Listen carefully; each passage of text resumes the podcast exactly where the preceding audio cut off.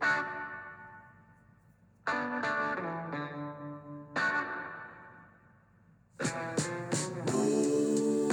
morning and welcome to the Marcus Today pre market podcast. My name is Henry Jennings. It is Wednesday, the 17th of January. I'm not quite sure where the year has gone, but it seems to be going already quite quickly. As usual, though, with all the information contained in this podcast is general advice only, so please do your own research. Contact your own financial advisor regarding any of the thoughts, ideas, or insights in this podcast. All right, well, let's go straight away, as always, to the scores on the doors. And a little bit of disappointment creeping into the US market at the moment. Certainly a little bit of disappointment yesterday with our market down 82 points or 1.1%. We have seen SPI futures up 4 points in the trade currently.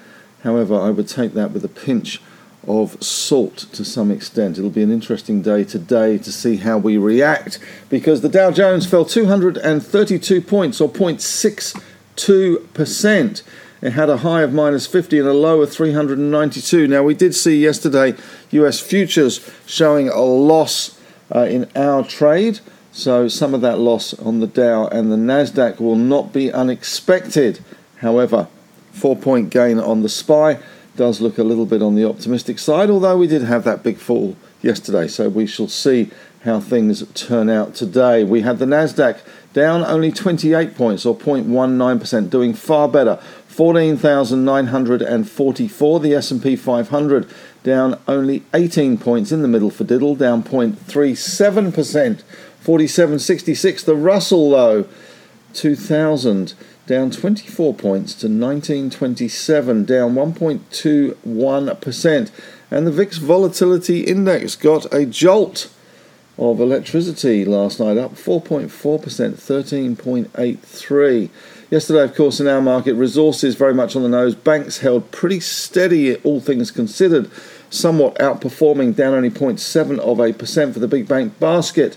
The resources, though, uh, the three amigos leading the charge down uh, with BHP, Rio, and Fortescue coming under sustained pressure due to iron ore prices in China and the rest of Asia slip sliding away again. So they were down, resources down around 1.6% yesterday.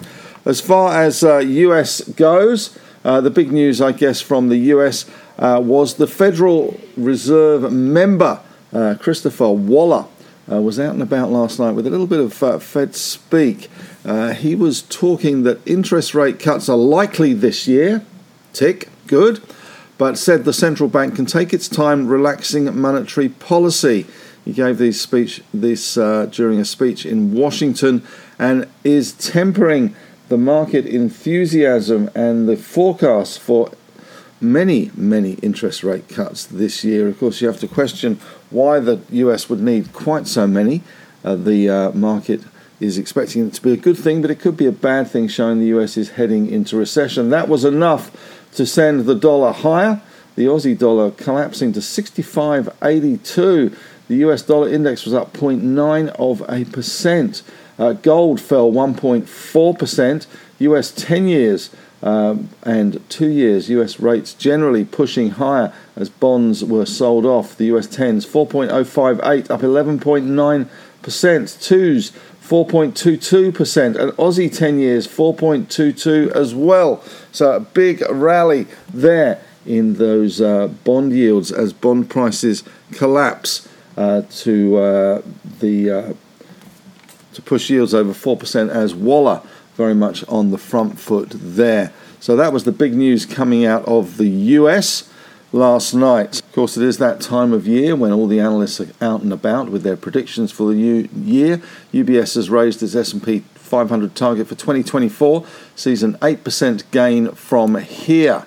So that is uh, a, positive there. Boeing shares certainly in trouble. They're a big make uh, plane maker, of course, and one of the big constituents of the Dow. They were down 7.9%. Wells Fargo downgraded the company to equal weight from overweight with these ongoing problems with the 737 MAX model. But in Techland, AMD shares they were up 8.8, uh, sorry, 8.3% with some analyst commentary on semiconductor demand. And Nvidia was at a 52-week high, scheduled to report its quarterly results on January the 30th. Uh, and we also saw last night some uh, results released from Goldman Sachs, better than expected profit and revenue. Morgan Stanley posted a revenue beat in the first, fourth quarter. Shares of Goldman Sachs inched up uh, 0.7%. Gold, uh, Morgan Stanley, though, down 4%. So uh, there we go. Uh, roughly 30 of the S&P 500 companies have reported fourth quarter results so far, of which 78% have beaten expectations.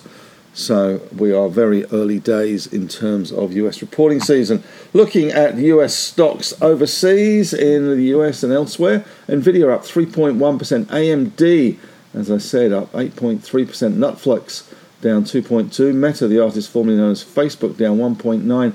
Tesla finding a little bit of buying support, up half a percent, Amazon down 0.9, 9, Alphabet Spaghetti down 0.1, Microsoft up 0.5, Apple 1.2% easier.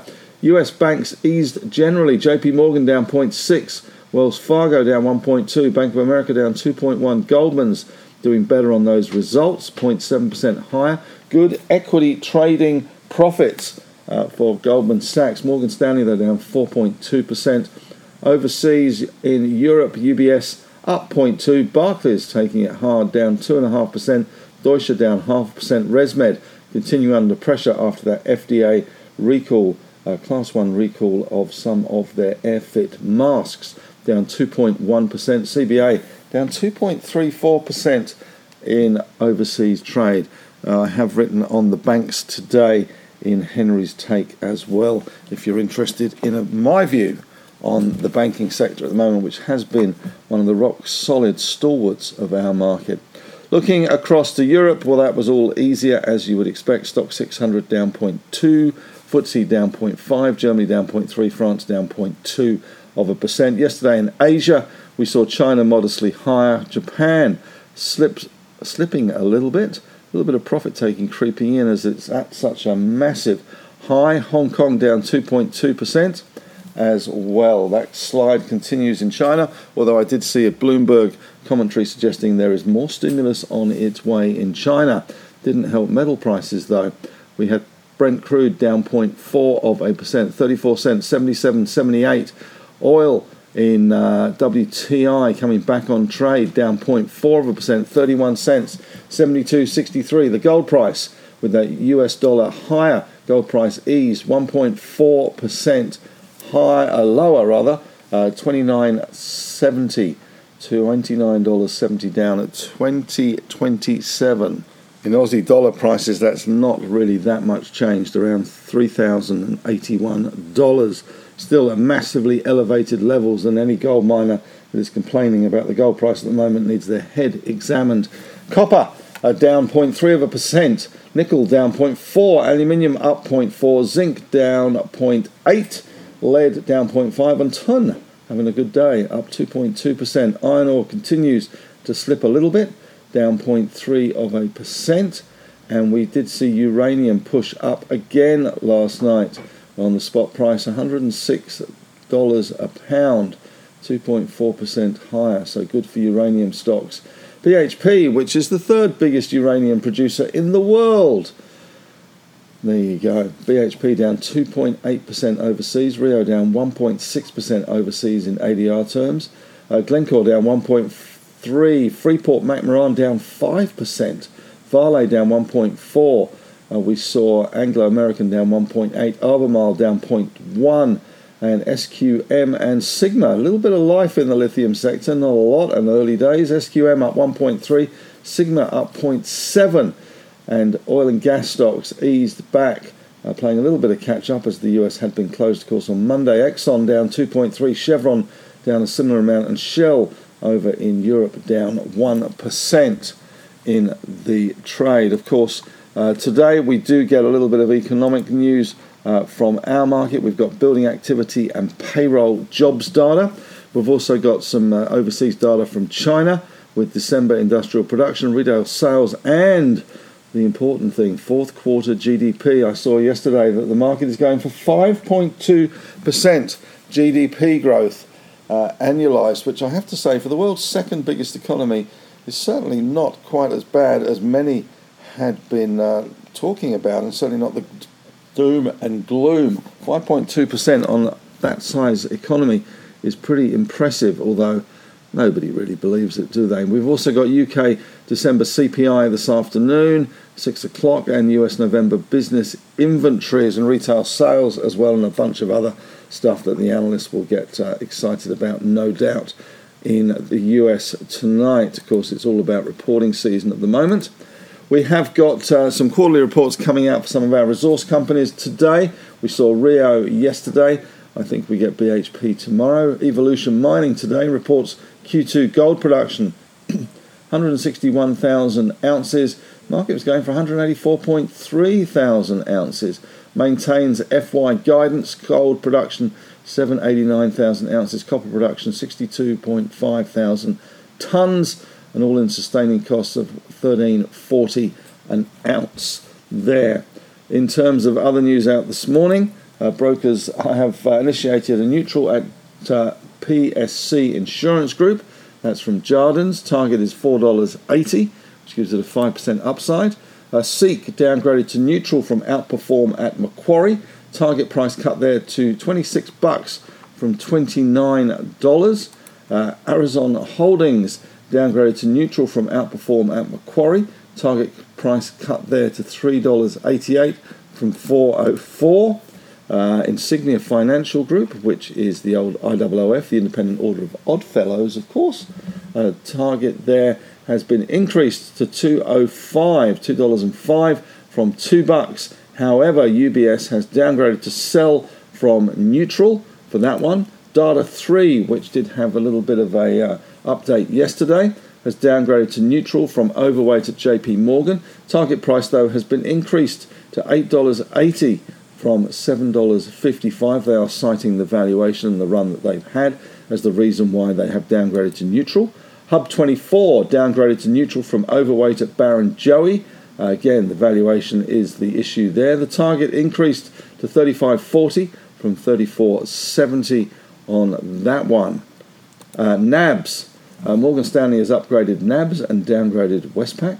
Uh, National Bank upgraded to an equal weight from underweight. Target increased to $30.30 from $27.40, which is pretty much where they are. Downgrades uh, Westpac uh, downgraded to underweight from equal weight. Target increased to $21.70 from $20.90. That gives them a bit of a 6% downside on that recommendation there. Also, finally out today is the JP Morgan's annual Australia Business Leaders Outlook Survey which is focused on mid-sized businesses with revenue between 20 million and 2 billion. 59% expect the Australian economy to enter a recession in 2024 if it is not already in one. That is up from 13% this time last year. 69% of the people that replied to the survey described themselves as optimistic about the state of the domestic economy.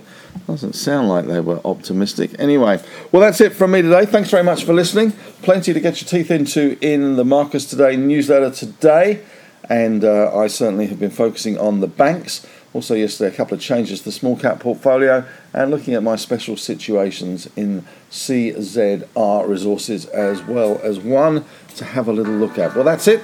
Have a great day, and as always, may the trading gods be with you.